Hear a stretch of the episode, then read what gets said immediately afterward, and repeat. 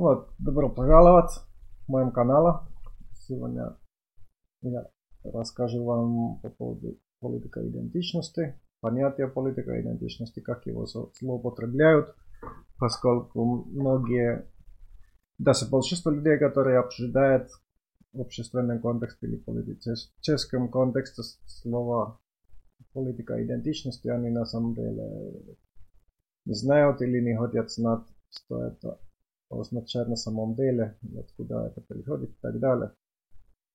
Но сам определением я сейчас тут не буду слишком много заниматься, так как я писал серию статей, которые публиковали начало, по-моему, даже позапрошлом году, уже в 2000 году публиковать на сайте Автонома На трех частей по истории взаимоотношения там различных течений социалистов и, и феминисток. Но в этом тексте я, я пропустил все-таки этот обсуждение вопроса политика идентичности и, и как, собственно, происходит критика феминизма социалистами в современном мире. Это обсуждение на самом деле как раз в прошлом году довольно много заметил в российском, российской сети обсуждения вокруг этого вопроса. Видимо, это тоже с том связано, что сейчас идет активно построена новая консервативная государственная идеология в Российской Федерации. На самом деле это построение идет уже 20 лет, но постепенно добавляют новые аспекты западных неоконсерваторов, сейчас обсуждают такие вопросы, как, как cancel culture, там, woke, политика идентичности и так далее. И, и тоже всякие обсуждения социалистов, обсуждения левых, это отображается в этом дискурсе. И, ну, собственно, на своем серии, который я публиковал автономно, я писал о том, как возник политика идентичности. Это приходит от заявления коллектива Река Комбахе, которого это тоже переведено на русском языке. Я либо завтра, всего завтра, может быть, в четверг, публикую блог-версия статьи, там будут со ссылками, но ссылки, скорее всего, тоже YouTube добавляю в описание ролика. И там, э, и, и собственно, продолжение этой дискуссии, там, коллективы Река Кумбахе, они не, говор, они не обсуждали интерсекционализм, они, скорее всего, относились там к феминистам, социалистам или, или к черному феминизму, лесбиянскому феминизму. Но интерсекционализм, который, собственно, возникла уже в конце 80-х годов, это фактически продолжение того дискурса, который начал коллектив Река Комбахе. И, ну, собственно, да, и, и социалисты, они сейчас, ну, пишут, пишут всякие критики политики идентичности, или, или так тоже переводят их на, на русском языке. Но будут, читают ли их феминистки, это вряд ли. Но, по крайней мере, большинство феминистов не читают. Это в первую очередь его читают сами социалисты, анархисты в том числе. И, и в этом дискурсе происходит определенные искажения там, там первоначальное понятие политики идентичности. Почему так? Потому что есть определенные рассуждения интереса между феминистками и мужчинами-социалистов. То, что ты социалист, это, конечно, не означает, что тебе мужчинам-социалистам, конечно, тоже сексизм выгодно. Там даже каком-нибудь коммунистическом или анархокоммунистическом обществе может быть, например, выгодно, что, что тебе не надо заниматься домашним трудом, что какая-нибудь женщина за тебя это все это сделает, или, или тебя в общем плане более высокий социальный статус. То есть даже самых ультрареволюционеров у них может быть интерес подражания сексизма. И этот, об этом довольно ярко говорит также история социалистического движения. Ну, антисексизм и феминизм не обязательно равна друг друга. Там социалистки начала 20 века, они, как правило, относились отрицательно к феминизму, не определили себя к феминистам такие деятели, как там Клара Цеткин или Александра Колантай, или даже Эмма Голдман. Сейчас это феминистки э, кумиры, но в свое время они, они были против феминисток в свое время, они считали, что феминизм это реформистское движение или буржуйское движение, которое не, не приводит к никаким революционным изменениям. И, и тем не менее, но это такой аргумент, антиреформистский, но кроме него социалисти, социалистическое движение существовали чисто мизогинные аспекты.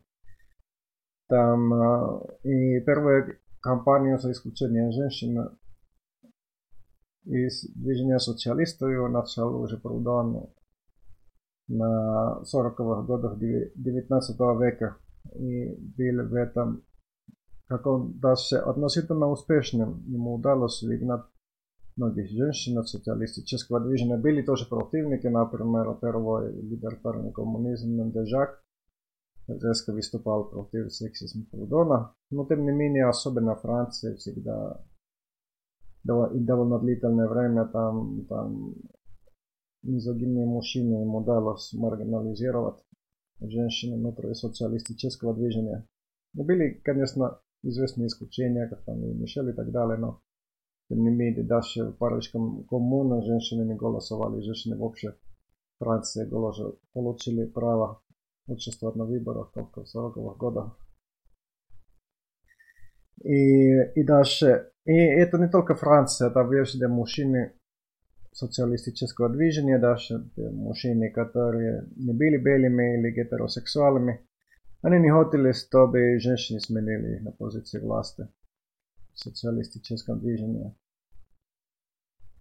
И тоже более такой современная критика, это критика Марка Фишера, покойного Марка Фишера, его текста «Покидая вампирский замок». Сейчас довольно поп... Марк Фишер очень популярный сейчас среди левых, его текст пользуется большой популярностью. Его перевели на русском, может, в 2014 году, как ни странно, на сайт Рабкор, или может быть совсем не странно, поскольку Рабкор в каком-то смысле может относиться к волне и подъема консервативного социализма в России. И Фишер, конечно, не такой степени сексист или его просто скотина, как Прудон, но его аргументы примерно такие же, как были аргументы мужчин антифеминистов всегда, что женщины должны быть более солидарны в отношении с мужчинами, они должны не решать свои собственные проблемы, они должны решать общие проблемы с мужчинами против капиталистами. И женские проблемы потом как-нибудь потом можем решать. И возникает, конечно, вопрос, сколько этот за последние 170 лет, сколько женщинам принес пользу в случае, когда они откладывали решение собственных проблем, такие как там домашний труд или, или, или, или аборт и так далее. И вместо этого занимались решением проблем мужчинам. И, и это тоже на самом деле это требование, что женщины должны быть более солидарными к мужчинам. Это тоже связано с некоторым непониманием марксистских понятий. И, и вообще в каком-то смысле деградация марксистского смысла. И, и далее буду как раз более подробно объяснять, что я имею в виду, когда я говорю, что, что антифеминистки часто Маркса не понимают. Потому что все-таки, ну, говорю о Марксе, потому что все это этот критика феми... левая критика феминизма это происходит преимущественно в марксистском среде.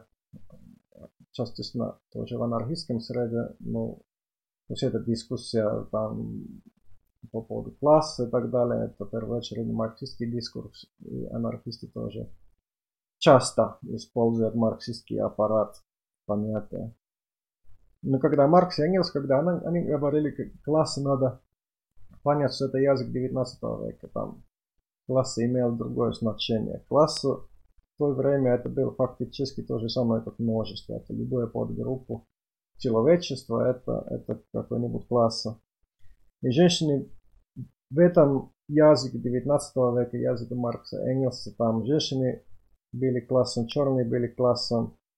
И нет э, никакого единого способа разделить человечество на классы. В общем, любое такое разделение это, это классовое разделение. И так как Маркс был материалистом, ему было понятно, что это разделение, когда им, они общественно, существ, общественно существенные разделения человечества на классы, они происходят на это разделение происходит на основе материалистических отношений производства.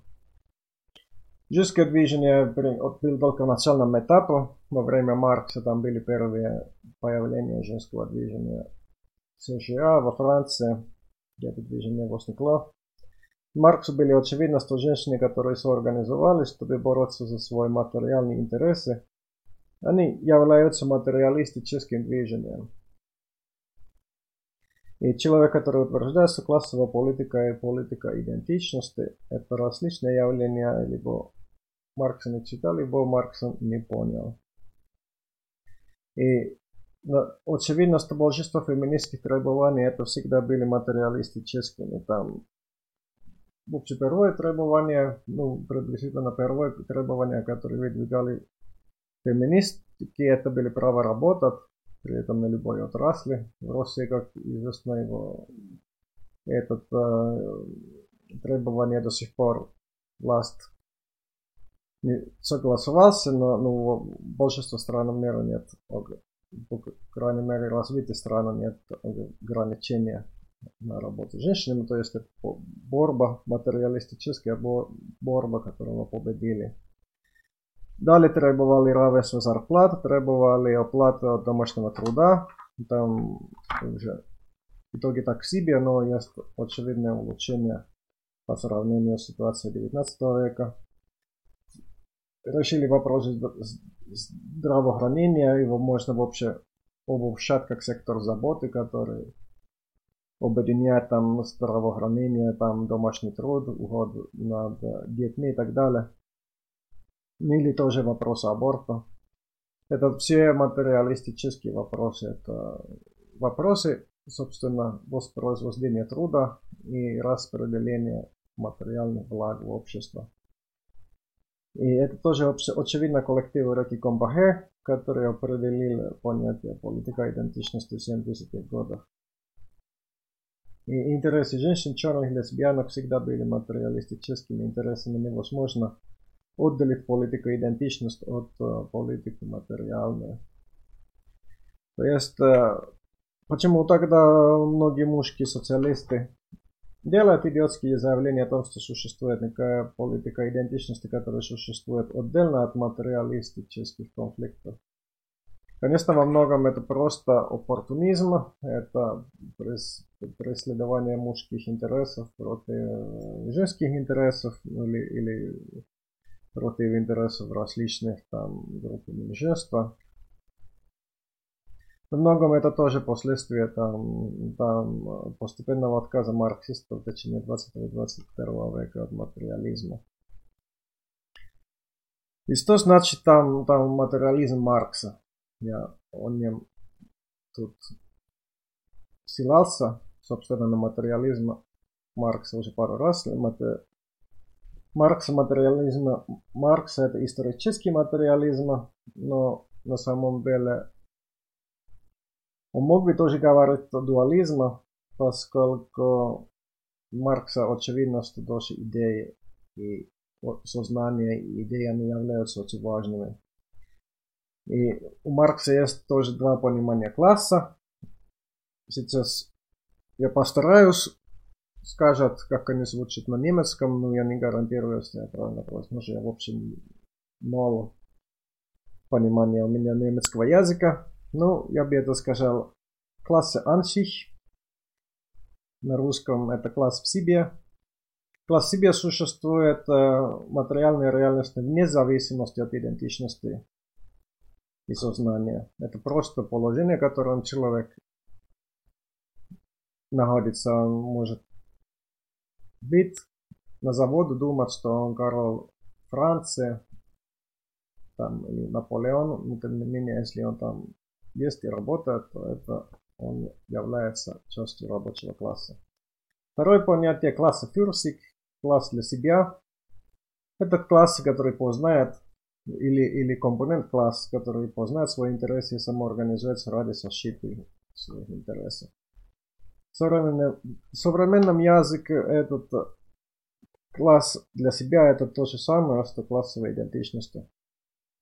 И согласно Марксу, любая классовая борьба требует и того, и другого. То есть в этом должен быть компонент класс в себе, то есть люди, которые объективно находятся на положении класса, и, и, и тоже класс для себя требуется сознание. Без сознания у Маркса набивает борозды, набивает сопротивление.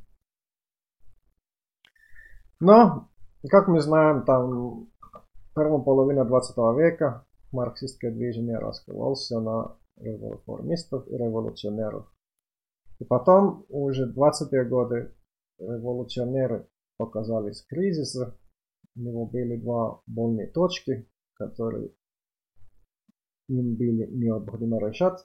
Первая проблема была в том, что реальность Советского Союза не совпадала с ожиданием революционеров. И вторая проблема была в том, что рабочий класс западных стран не был в восторге от сталинизма. Ну или кому эта проблема, понятное дело, вторая проблема это не проблема анархистам, и первая и, и антиавторитарным левым, и первая проблема это не проблема сталинистам, но тем не менее у революционеров были оба проблемы. И кто, собственно, занимались этими проблемами? Во-первых, внутри марксистского движения возникло левокоммунисты, движение левокоммунистов, его критиковали Ленин, в своем труде «Детская болезнь левизм коммунизма», Левый коммунизм, они были возмущены первой проблемой. От левого коммунизма произошел ретикоммунизм. Это термин на русском языке не, не очень известный, но больше можно найти ссылки на немецком ретикоммунизмус или на английском говорят консуль И согласно ретикоммунистам, ни партия, ни организация не могут руководить революцией. Рабочий класс должен руководить революцией сам.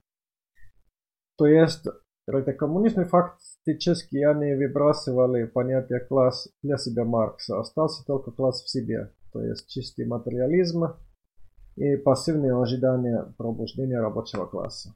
Ну, как мы знаем, в революции как-то рабочий класс нигде сам не, не организовала революция, и эти коммунисты до сих пор сидят и ждут, чтобы рабочий класс сам собой пробудился без, без идеи, без, без какой-нибудь там пропаганды. Вторая проблема, собственно, проблема о том, почему класс западных стран, рабочий класс западных стран не был в восторге от сталинизма, возмущал Антонио Грамши. Грамши, собственно, сделал вывод, что рабочий класс не в сталинизма, потому что его охватило гегемоническое буржуазное сознание. То есть, по рассуждениям Грамши, социалисты не должны заниматься решением реальных проблем, а больше промыванием мозгов и пропаганды. Класс для себя это важнее, чем класс в себе. Переход от марксистского дуализма к идеализму ускорил интерес социалистических интеллектуалов к теории Фройда Янга. Ну, появился там определенный синтез марксизма с психоанализом. Его рассматривает там, эту проблематику рассматривает там, там франкфуртская школа, там Фуко, Делес и Гваттари, например. Ну, фактически все этот современный марксизм, марксизм, там очень много получила психоанализа. И может быть там психоанализ позволяет нам решить загадку о том, почему рабочий класс не желает отказаться от ГУЛАГа. Э, ну, в итоге, что произошло в 60-х годах, ситуационисты, они объединяли самые безумные идеи обоих, обоих крайностей. Ну, с одной стороны, они брали от коммунизм, они не, не от ряда коммунизма, они от этих идеалистов, последователей Грамши и, и, и психоаналитического синтеза. Они от них освоили, ну, на этих разработках они основали свою теорию по поводу общества спектакля. У них была идея, что какой-то там материализм, там, консумеризм, общество потребительства, общество спектакля промыла мозги рабочему классу и привлекла его на сторону капитализма. Ну, кроме этого, они брали от противоположного лагеря, от, от uh, коммунистов и левых коммунистов, они брали противоположные идеи, ультраматериалистические идеи по теории организации. Ну, как мы уже, как я уже рассуждал, или объяснял там, согласно ряде коммунистам и ситуационистам, никакая революционная организация не требуется, поскольку рабочий класс организует сам себя, которого, очевидно, нигде не происходит. Но тем не менее, у ситуационистов была такая идея. И следовательно, не, не, не удивительно, что через пару лет, там, конце 60-х, начало 70-х годов, того же ситуационистов Гидеборд но вычистили из рядов организации всех, кроме самого себя. Но тем не менее, эти, эти интеллектуалы до сих пор восхищаются этими придурками интернациональных ситуационистов.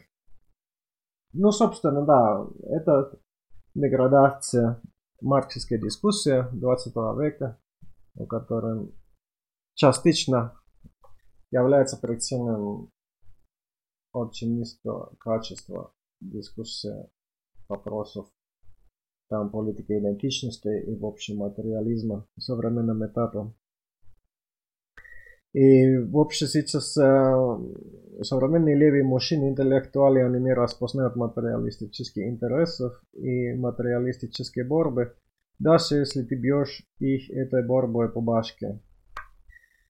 И понятно, есть, конечно, и, и правильная критика феминизма, которая уместна. Там феминисткам в общем можно много всего предъявить. И можно предъявить реформизма, многих случаях сотрудничества с буржуями, капиталистами, отсутствие единого анализа или не. Поскольку, естественно, как мы знаем, у левых мужиков всегда общая единая линия, и они никогда между собой не спорят, а наоборот левые мужики всегда были между собой согласны во всем. Но феминисток точно нельзя обвинять в том, что они не узнают собственных э, материалистических интересов. Это вообще...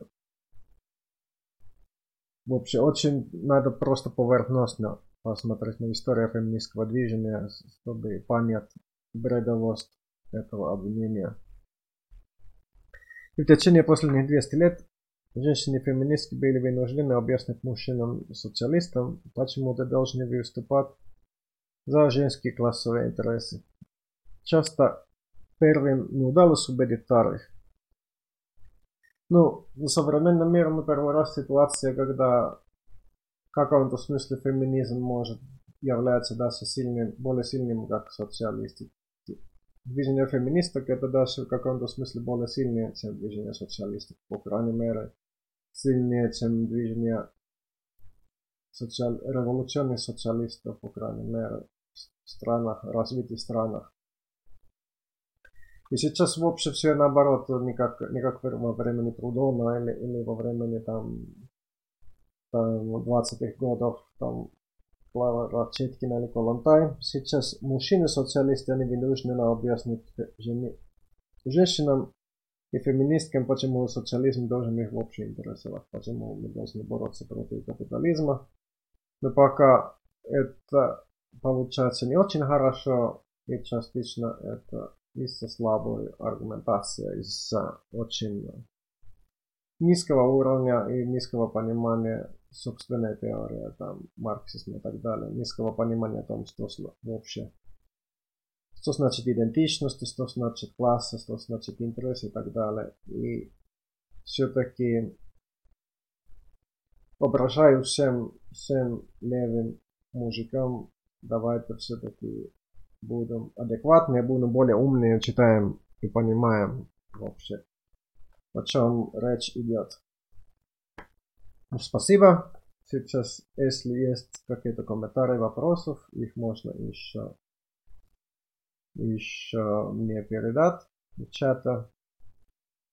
И этот, может быть, я еще возвращаюсь к этим вопросам, может быть, буду обсуждать какие-то аспекты там, этих culture wars, война культуры, canceling и так далее. Есть текст у меня, который уже ждет правки больше, чем два месяца. Про него тоже будут подкаст, видеоролик, когда только текст будут готов. И еще у меня, возможно, будут целые циклы, которые по вопросам активизма. В этом году тоже будут 20 лет от создания 20 лет создания автономного действия. И хочу все-таки по этой теме хочу тоже делать передачи на русском языке. И вообще, недавно заметил, меня не очень, особенно в прошлом году не получилось часто выступать на русском. Были много финские темы, все различные другие жизненные необходимые вещи, которые требовалось решать. Несмотря на то, что у меня очень мало содержания на русском, у меня вообще больше YouTube просмотров на роликов на русском. Ну, понятное дело, там русский язык это раз 40 или 50 крупнее, чем финский.